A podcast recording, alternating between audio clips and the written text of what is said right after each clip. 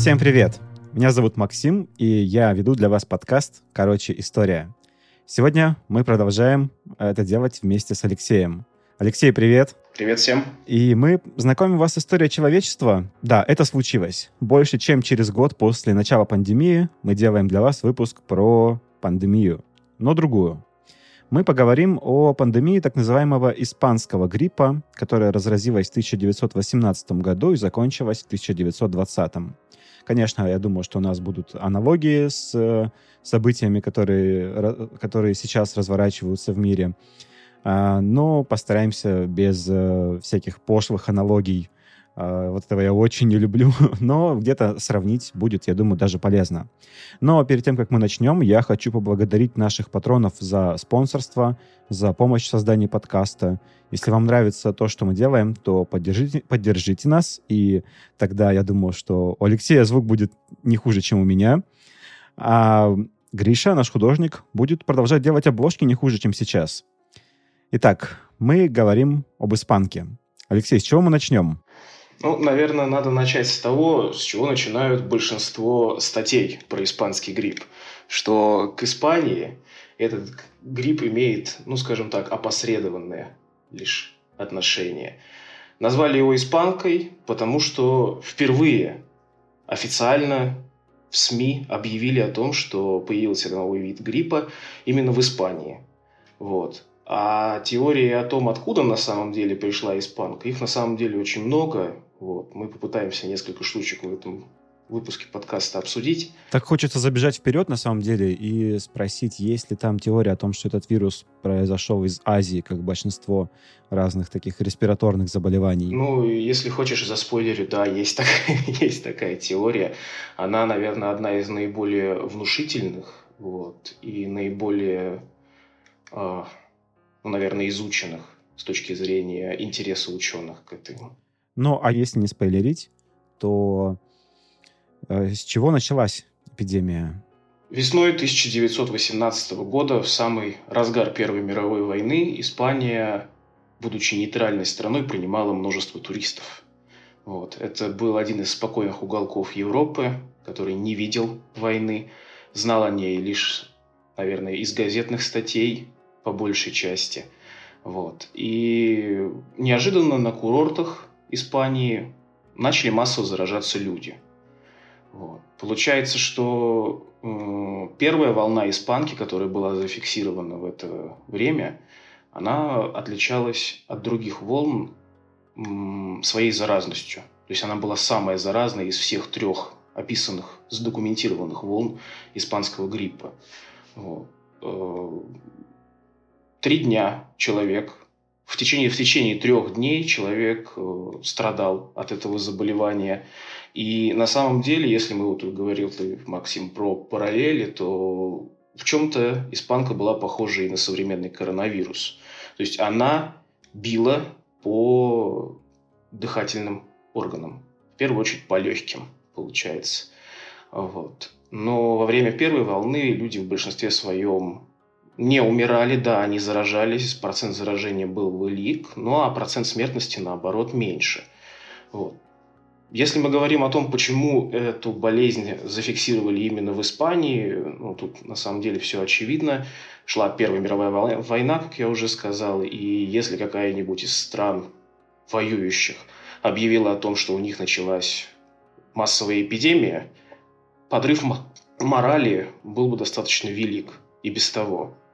То есть мы и так знаем, что на протяжении любого военного конфликта обязательно происходят какие-то э, болезни, кишечные болезни, болезни, вот, например, в России того времени была большая эпидемия тифа, которая, к слову сказать, э, в мемуарах людей, которые прошли гражданскую войну, чаще всего они писали именно об эпидемии тифа как основном факторе поражения э, белой армии, красной армии, населения мирного.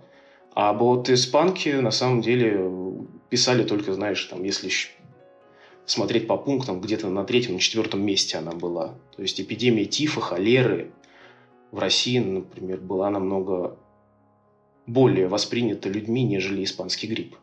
Слушай, но Россия ведь тоже участвовала в Первой мировой войне, и, наверное, это тоже отразилось на том, э, как воспринимали испанку? А, здесь получается такая ситуация, что первая волна испанки, начавшая распространяться именно из Испании, она Россию затронула ну, в какой-то степени с сильным опозданием.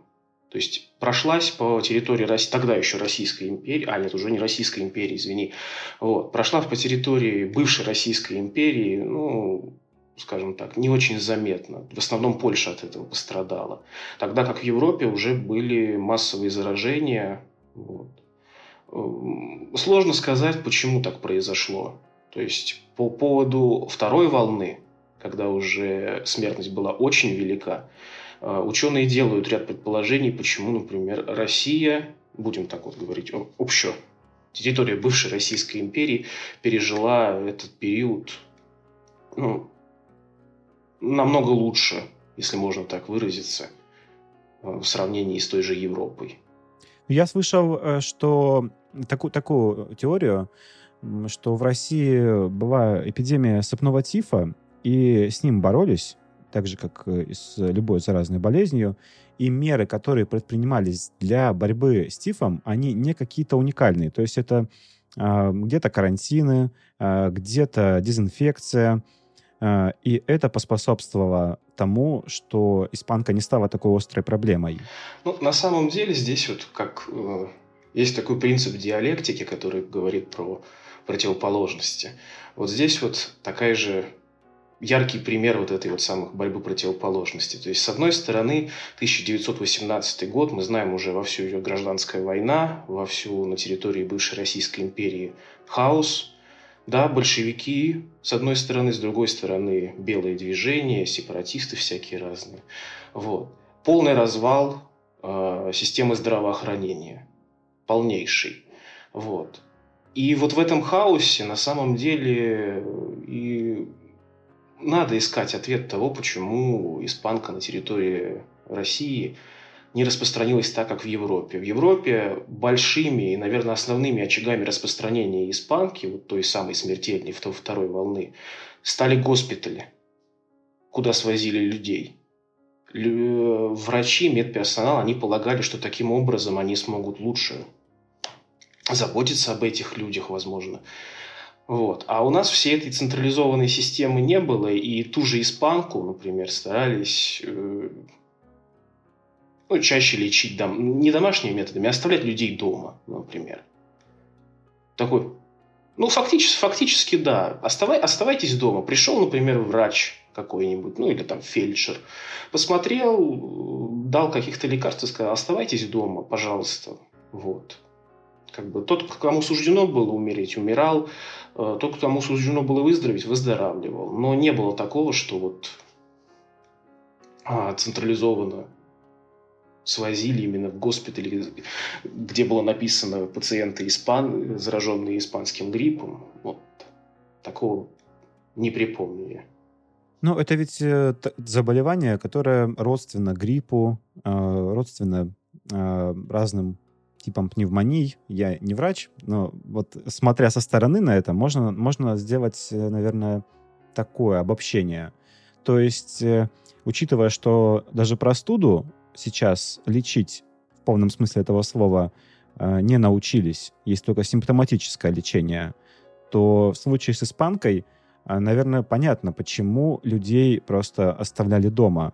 Э, ведь действительно там, исходя из того, что я читал, трехдневное течение болезни показывало, останется ли человек живым или нет, потому что кто-то после третьего дня возвращался практически к нормальной жизни, будучи просто немножко потрепанным.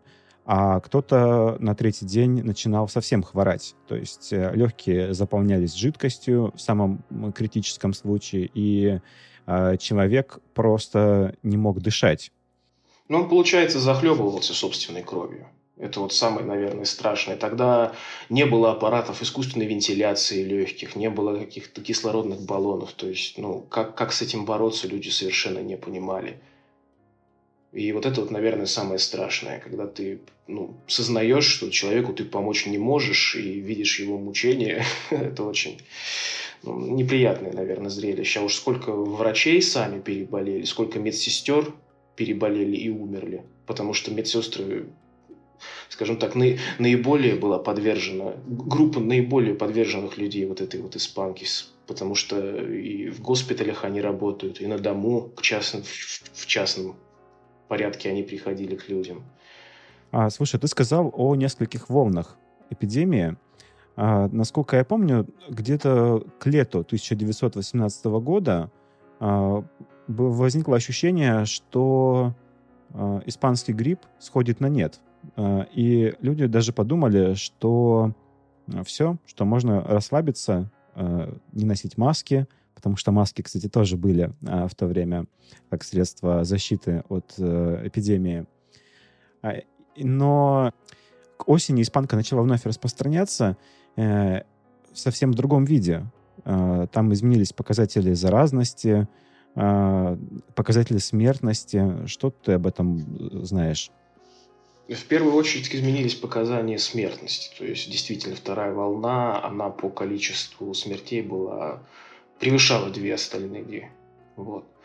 Э, здесь на самом деле очень удивительная история, потому что первая волна испанки, как очень многие и современники отмечали, и последующие исследователи, воспринималась людьми как нечто ну, сезонное.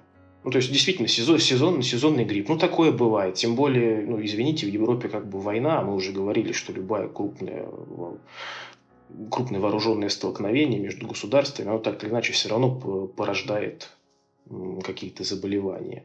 Вот. Но вот к лету действительно, как ты правильно сказал, все это рассеялось, и было такое ощущение, что все можно, тем более границы не, не закрывали, можно было поехать фактически куда угодно, пожалуйста. Я тоже хотел про это поговорить. Э, вот сейчас э, у нас такие межгосударственные меры применяются. Каждая страна, исходя из специфики э, там, эпидемиологической обстановки, плотности населения, свои какие-то меры вводит. То есть куда-то там прилетаешь, э, тебе нужно сидеть на карантине. Где-то принимаются одни справки, где-то а, другие справки. А, насколько я понимаю, тогда э, границы не закрывались вообще никак. Вот там такой хороший пример есть. Э, это история с кораблем «Левиафан». Это пассажирский лайнер, который изначально был немецким, затем его в ходе войны реквизировала Америка, и корабль стал военно-морским транспортом. На нем помещалось рекордное количество человек, и вот в разгар эпидемии он как-то раз перевозил 14 416 человек и, по сути, стал самостоятельным таким самостоятельной популяцией, где можно было отслеживать э, пути распространения испанки и ее показатели. И вот это, это очень сильно отличается от нынешней ситуации. Э, вот просто давайте посмотрим, получится у нас вот получится ли у нас купить билеты в Испанию. У нас все-таки выпуск про испанку. А, откроем приложение Aviasales и поищем билеты из Москвы в Барселону. Вот смотрим на 24 мая 2021 года, то есть на актуальную дату. Так, билеты есть, э, что интересно. А, но у нас тут над ценами на билеты красная отметка и подпись «Для туристов закрыто». Вот, мы, там написано, что никто не знает, когда страна откроется для туристов. Если вы покупаете такой билет, то мы надеемся, вы знаете, что делаете. Спасибо, что предупредили. Ситуация с Испанией неутешительная. Давайте попробуем Грецию, например. Так, смотрим на 24 мая, видим уже зеленый значок и подпись «Для туристов открыто». Ну, понятно, что открыто, это не значит, что можно летать как до эпидемии, потому что тут есть определенные требования для въезда, и в приложении Aviasales они все расписаны. Например, приложение предупреждает, что нужно заполнить анкету, а, в страну требуется виза, и для въезда нужен тест на ковид, и тут очень подробный гайд по тесту. За сколько времени до поездки его нужно сделать, нужен ли ПЦР-тест или тест на антитела, а, или, например, если вы привиты спутником, как я, кстати, и у вас есть сертификат о вакцинации, то вам ПЦР-тест не нужен. Э, так, что тут еще написано? Что карантин по прибытии не требуется, если с остальным все в порядке. И еще очень круто, здесь э, в приложении показываются ограничения на работу баров, кафе и ресторанов. И Э, кроме того, тут указано, что в Греции на момент записи выпуска действует комендантский час с полпервого ночи до 5 утра. В общем, каждая страна сейчас устанавливает свои правила, как я уже сказал, исходя из разных показателей, там, в том числе привитости людей. А, тем не менее, есть понимание, как бороться с болезнью. А вот во времена испанки о вирусах просто мало знали. Точнее, знали, но гораздо меньше. Установить какие-то стандарты борьбы с эпидемией не выходило. И болезнь расходилась э, по миру, э, потому что вот война идет, э, путешествия не э, отменяются, путешествия вполне себе возможны. Ну, смотри, по поводу, по поводу вирусов, да, действительно, тогда в те времена про вирусы знали очень мало, намного меньше, чем сейчас. И даже испанский грипп воспринимали больше не как вирусные заболевания, а как бактериальные. И вот один из забавных, интересных фактов, если можно так выразиться, по поводу того, как, например, в армейских частях офицеры, высшие высший офицерский состав боролся э, с той же испанкой. Вот. Первая мировая война подарила нам такое ну, известное оружие массового поражения, как хлор. Вот. И офицеры, те солдаты, которые имели доступ к хлорным баллонам, могли на досуге, боясь заразиться испанкой, подойти к этим хлорным баллонам, открыть их, немножко подышав хлорными газами, выжечь себе э, слизистые носа, слизистые оболочку рта и как бы вместе с ними, вот с этим всем выжечь бактерии, как они предполагали. А, и, наверное, даже вместе с собой иногда. А, с собой иногда, думаю, да, были случаи, но хлор наиболее заразен в очень больших количествах. То есть, а когда ты чуть-чуть подышал, ну, как бы, да, для здоровья вред ощутимый, но жить можно. Никогда у тебя испанка. Наверное, надо сейчас поговорить как раз о тех самых теориях э, происхождения испанского гриппа. То есть Первое, самое очевидное, которое тут же сразу и фактически сразу отмели представители ученой среды, это то, что вирус действительно произошел в Испании, ну то есть как бы бри, при, по принципу бритвы Акама, то есть что искать, какие-то другие варианты. Все в Испании. Был обычный бронхит, он немножечко мутировал, вот превратился в испанку, которая немножко погуляла, снова мутировал и уже превратилась в тот самый смертоносный вирус, который сотни миллионов людей потом впоследствии убил.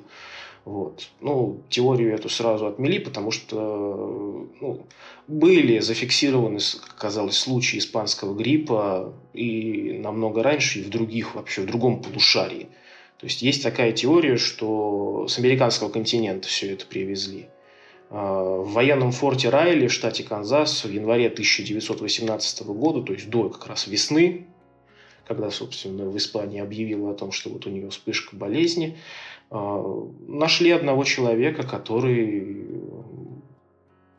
был заражен, который болел, и симптомы у него были очень-очень-очень похожи на то, что впоследствии показывал нам испанка. Но опять же, каким образом все это появилось в Америке, непонятно. Как правило, такие вирусы новые, а, они перепрыгивают на человека с других а, видов. То есть э, вирус живет в популяции, допустим, летучих мышей или каких-нибудь птиц, затем он мутирует, таким образом, что становится способен заразить человека и перепрыгивает. Я вот э, слышал про то, что этот грипп э, сначала мог гулять э, среди животных на фермах э, в Канзасе, а затем переместиться к человеку. Ну, такое вполне очевидно. Особенно, например, с тем же коронавирусом мы знаем, что ну, одна из теорий, что это вот летучие мыши так или иначе покушали неудачно, и вот все, теперь мир страдает. Ты сказал одна из теорий, чтобы не расстраивать конспирологов? Да, не расстраивать их, потому что, ну, мало ли, может быть, действительно в Ухане что-то делали такое, что... непотребства какие-то. Вот, но если, смотри, возвращаться к Китаю, в Канзасе и вообще в Америке вирус мог появиться как раз, ну, как это ни странно, из Китая, потому что в те времена получается, конец 19-го, начало 20 века, активно строилась инфраструктура транспортная Соединенных Штатов. И очень много рабочих, бесплатных, можно даже сказать, рабов, завозили с территории Китая. вот, который в то время сам находился в таком, ну, очень сильно нехорошем состоянии. Там было и восстание тайпинов, и революции, боксерские восстания. Ну, то есть там они, как любые люди, хотели хорошей жизни, думали, что в Америке это хорошая жизнь будут, прилетали, э, вернее, приплывали туда, и, а там их строительство железных дорог, каких-нибудь автомобильных магистралей. И вот очень многие говорят, что э, очаги похожего заболевания испанки наблюдались еще и в Китае, в Северном Китае. Вот или в Юго-Восточной Азии. То есть ну, то, с восточного континента, с Восточной Азии все это при, пришло в Америку, распространилось немножечко там, а потом уже американские солдаты в составе экспедиционного корпуса, который участвовал в Первой мировой войне, собственно, к тому времени Америка уже подключилась активно к противостоянию с Германией и Австрией, вот, что эти солдаты уже как-то распространили и на полях Первой мировой войны, и на тех вот самых курортах санаториях, где они реабилитировались и отдыхали. Смотри, как я понимаю, с э, испанкой пытались бороться или хотя бы ну, как-то ее отслеживали а, локально в разных местах. Не было никакой всеобщей, всемирной организации здравоохранения, которая могла бы взять это под контроль, давать э, рекомендации и аккумулировать информацию Э, об испанском гриппе. То есть э, в Великобритании э, испанкой занимались свои ученые-медики, в Америке свои. И поэтому вот бороться с этим централизованно не было ну, абсолютно никакой возможности. А, поэтому может быть такое, что действительно эпидемия возникла не в Канзасе, она могла возникнуть и в Китае. Но а, в Китае, Китай находился действительно в таком состоянии плачевном тогда, что там отслеживать это вообще вряд ли бы кто-то стал. А, и там, поскольку у испанки были же еще разные названия, то есть э, где-то ее называли испанкой, где-то, там, я помню, самое экзотическое название в Польше как большевистская зараза, как-то так ее называли. А, ну, я так понимаю, что вряд ли это имело а, сильное влияние, вот такое название. Где-то, может быть, оно в паре тройки мест встречается, слишком уж оно экзотическое, чтобы быть общеупотребительным. А, тем не менее, вполне могло быть, что в это время а, говорили о разных эпидемиях э, и просто не могли сопоставить, что это одна, люди болеют одним и тем же. Э, тем более на Китай, как бы, кто там чем болеет, всем было, в общем-то, пофигу. Ну да, фактически страна, то, что сейчас называют страной третьего мира, который абсолютно не интересен только с точки зрения вот либо рабочей силы, либо источников каких-то природных ресурсов ценных. Ну, давай, наверное, поговорим по поводу, насчет того, как вообще с этой болезнью боролись. То есть ты сказал действительно верную вещь, что с какой-то централизованного органа, отслеживающего того, как протекает эта болезнь в мире именно, такого органа не было. Вот.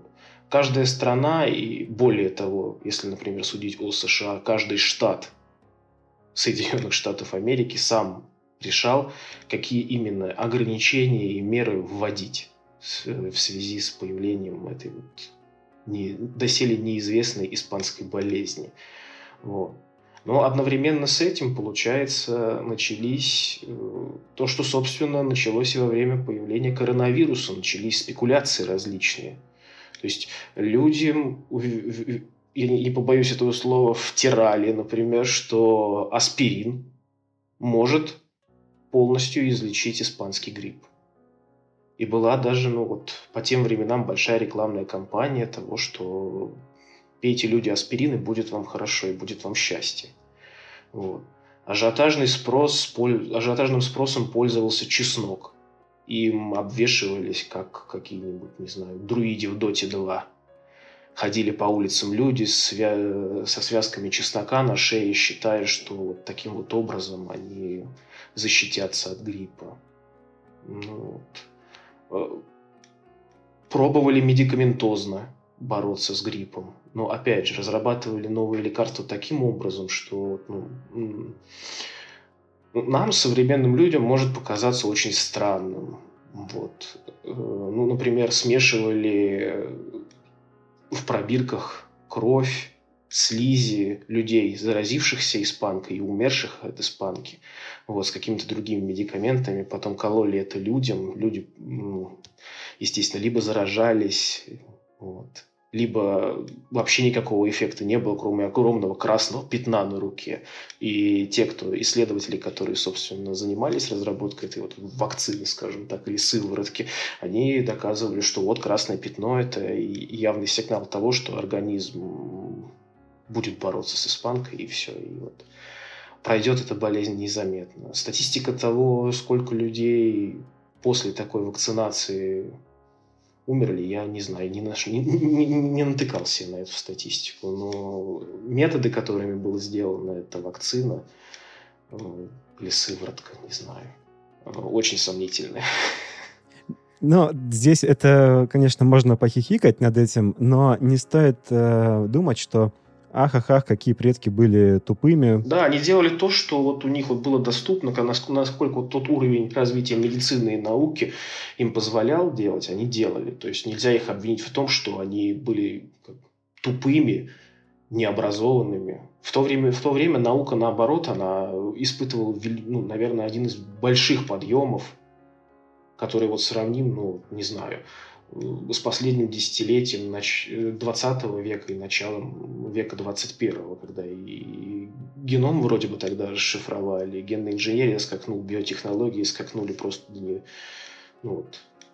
Надо понимать, э, что тогда микроскопы давали меньше увеличения, э, что называется дым пожиже и труба пониже. А вот гораздо хуже это если сейчас кто-то будет применять такие методы для лечения э, ковида, или, допустим, там говорить внезапно, что вот имбирь лечит ковид, после чего он резко возрастает в цене. Вот, вот такие вещи, они э, нам, когда они возникают в мире, должны понимать, что вот с такой фигней у нас нет морального права высмеивать своих предков и говорить, что они были тупыми. Да, абсолютно.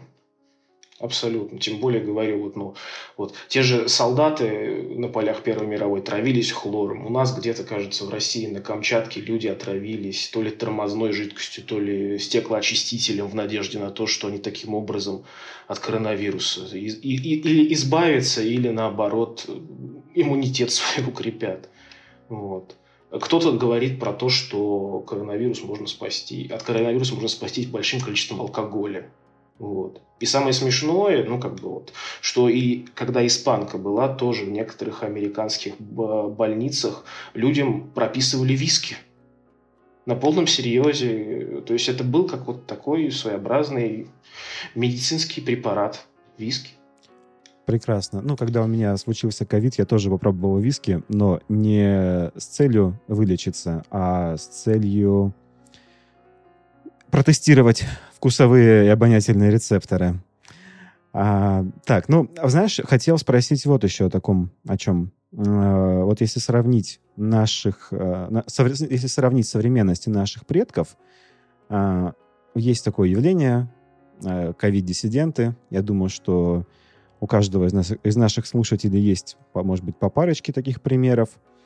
Что, ты слышал что-нибудь о Э, об отрицателях испанки. Ну, не в том смысле, наверное, как сейчас отрицают ковид, что некоторые говорят, что его совершенно нет. Например, испанку, как опять же, многие воспринимали как сезонное заболевание, да, высокая смертность, но тем не менее, как само собой разумеющееся. Тем более, это в принципе укладывалось ну, в определенный такой э, склад ума людей той эпохи. То есть, ну, э, была Первая мировая война, которые уже многие тогда сравнивали с нечто апокалиптическим, ну, то есть вот этот э, всадник на красном, кажется, коне прибыл, который вот принес эту войну, а за ним, естественно, всегда приходит чума и всякие болячки. Вот. Э, отрицали скорее те методы, которыми те или иные государства, штаты, регионы этих государств боролись. Вот, например, э, в Америке с большой неохотой пользовались масками.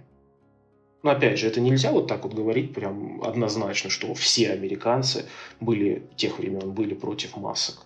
Но активная э, кампания по антимасочная, антинаморническая вот, была в те времена. И многие э, лидеры профсоюзов, очень многие лидеры каких-то политических движений в те времена делали карьеру на том, что вот э, чертово правительство заставляет нас носить намордники, хотя они не помогают. Вот, и делали себе таким образом политическую карьеру. Но по поводу этого сложно сказать, действительно ли были нужны маски в те времена, а, по одной простой причине. Э, уровень технологий в сравнении с нынешним был, ну, как вот мы уже говорили, очень низким. А, то есть сейчас маски делают из очень плотных материалов, и действительно вирусы могут не пройти через нее. При этом можно дышать элементарно в этих масках, если их регулярно менять. А маски начала 20 века, периода испанки, это фактически марли и бинты, куда ну, справедливо американские некоторые диссиденты говорили, что сквозь отверстие этих масок комар может пролететь. И это действительно было вот так. То есть некоторые маски, самодельные тем более, вот, абсолютно не защищали. Плюс э, элементарных санитайзеров, которые сейчас у нас есть в большом количестве, тогда о них просто ну, как бы, речи никакой не было. И люди грязными руками надевали эти маски, снимали потом их. Ну, то есть, сам понимаешь, что вот... Самая большая проблема испанки еще в том, что э, как всегда говорят, что убивает не только сам вирус, а осложнения и вот пневмония, цианоз, то, что люди захлебывались кровью, в основном связано с тем, что вирус э, ослабляет очень сильный иммунитет человека, и начинаются бактериальные инфекции, которые приводят как вот, к тому, что люди захлебываются собственной кровью. Так вот и с ковидом такая же ситуация. Очень многие гибнут от осложнений. Слушай, а еще хотел спросить вот что. Когда мы начали там только следить за ходом эпидемии и продолжаем сейчас уже менее активно, то вот есть такой тренд в заголовках, был и есть. Когда заболел какой-нибудь знаменитый человек, то об этом обязательно сообщают. Что заболел Трамп, э, заболел, не знаю, кто мне там в голову приходит, пресс-секретарь Путина Дмитрий Песков, э, премьер-министр Мишустин. А было ли тогда такое вообще? И как, о ком из известных личностей мы знаем, что они болели э, испанкой, может быть, умерли от нее? Честно, я тебе не смогу сказать, насколько все это афишировалось, потому что, опять же, все это воспринималось немного иначе, нежели сейчас. Э, и развитие средств массовой информации на тот момент было, ну, опять же, немного другим. Вот. Из известных людей, которые болели и даже умерли от испанки, ну вот мне приходит в голову Гийом Аполлинер, известный французский поэт. Он умер от испанки в возрасте, если мне не изменяет память, 38 лет. А, художник, э, немецкий экспрессионист Гон Шиле. Вот. Он, получается, в 28 лет вместе со своей беременной женой умер от испанки. А, певица французская Эдит Пиаф, она переболела испанкой. Вот. И известный всем нам Уолт Дисней, он тоже болел испанским гриппом.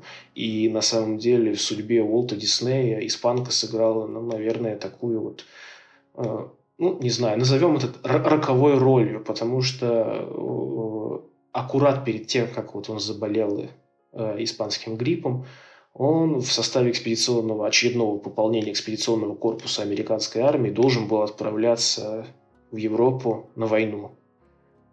И так получилось, что продолжительная болезнь, возможно, спасла нашего великого мультипликатора от смерти где-нибудь в Германии или во Франции. Вот, болел он долго, мучительно, но тем не менее пережил это. Ну, еще можно вспомнить короля Испании Альфонса, который тоже заразился.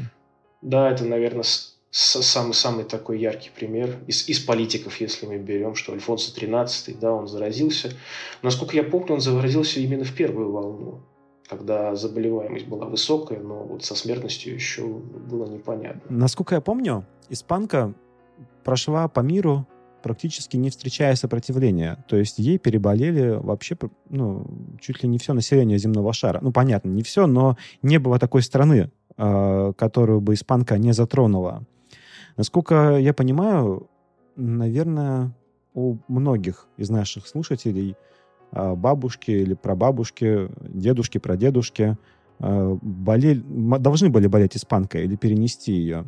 Я, правда, ничего такого не слышал о своих предках, но вопрос, опять-таки, в информационной открытости и закрытости э, того времени. Э, у тебя есть какая-нибудь такая история?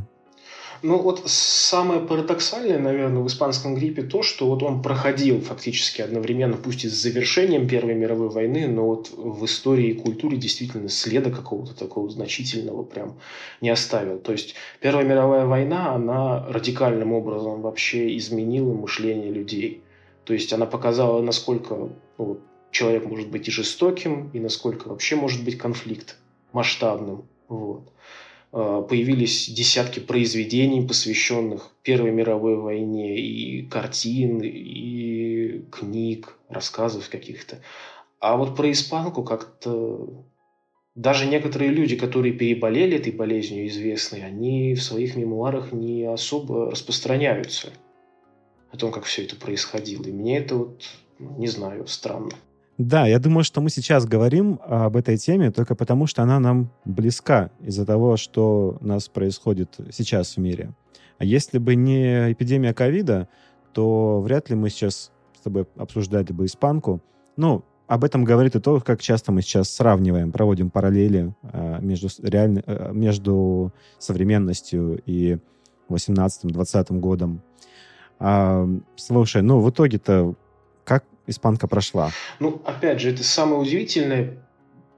Почему болезнь исчезла? Теория масса. Одна из них, которая, ну, мне кажется, наверное, наиболее жизнеспособна, но, опять же, повторюсь, я не вирусолог, не ученый, я не могу однозначно сказать, что это вот действительно верная теория, что болезнь мутировала в такую летальную, что люди, которые заражались и умирали, не успевали заражать других банальным образом. То есть был человек, проболел он какое-то время, умер настолько быстро, что другие, даже родственники, могли и не заразиться. И таким образом постепенно болезнь ушла, сошла на нет. Не знаю, может быть, тебе известны какие-то другие, другие теории. Я, я читал а, о другой теории, о том, что вирус, как бы сказать, одомашнился, стал менее летальным, и наоборот, он прошелся по большей части Земли, у населения выработался стадный иммунитет, и все, вирусу стало некого заражать. А, тоже это имеет право на жизнь, но вот и то, что та версия, которую э, рассказал ты, и которую сейчас рассказал я, они сводятся к тому, что испанка прошла сама собой. Э, без какого-то активного вмешательства со стороны э, людей. Э, ну что, я думаю, что на таком хэппи-энде можно заканчивать. А, получился такой разговор довольно нетипичный для выпусков «Короче, история». А, наверное, разговоров о современности было не меньше, э, чем разговоров о начале 20 века. Ну, собственно, тема такая. Здесь не избежать а, параллелей. Ну, мы и, в принципе, изучаем историю для того, чтобы в современности жить получше, учиться на ошибках и успехах наших предков.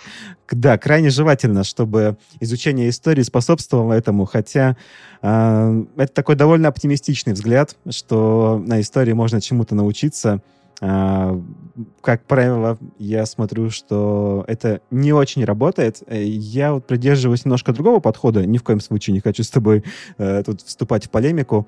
Э, мы учим историю, потому что это просто любопытно. Потому, для того, чтобы у, утолить э, свою жажду знаний, которая у человека просто вот, есть сама по себе или нет. Но вот у наших подписчиков она точно есть. И для того, чтобы удовлетворить свою жажду знаний э, по поводу эпидемии испанки, чтобы узнать об этом побольше, я советую прочитать книгу Э, «Испанка. История самой смертоносной пандемии». Издательство «Альпина Паблишер». Э, у нас есть промокод на скидку 15%. Э, промокод «Короче, история». Все подробности будут в описании. Ну, а на этом мы заканчиваем этот выпуск. Спасибо, что слушаете. Спасибо Алексею за очень интересный контент. Спасибо нашим патронам. Спасибо, Максим, что пригласил. Да, я думаю, что мы будем продолжать. А, в общем, отписывайтесь, как вам. Очень э, ждем ваших комментариев. И у меня будет э, такая просьба ко всем, кому нравится слушать подкаст «Короче, история». Напишите, пожалуйста, что-нибудь в iTunes, в Кастбоксе, на любой платформе, где вы слушаете подкаст. Нам будет очень приятно, вам это не сложно, и нам это поможет в продвижении. Всем спасибо. Всем пока. Пока.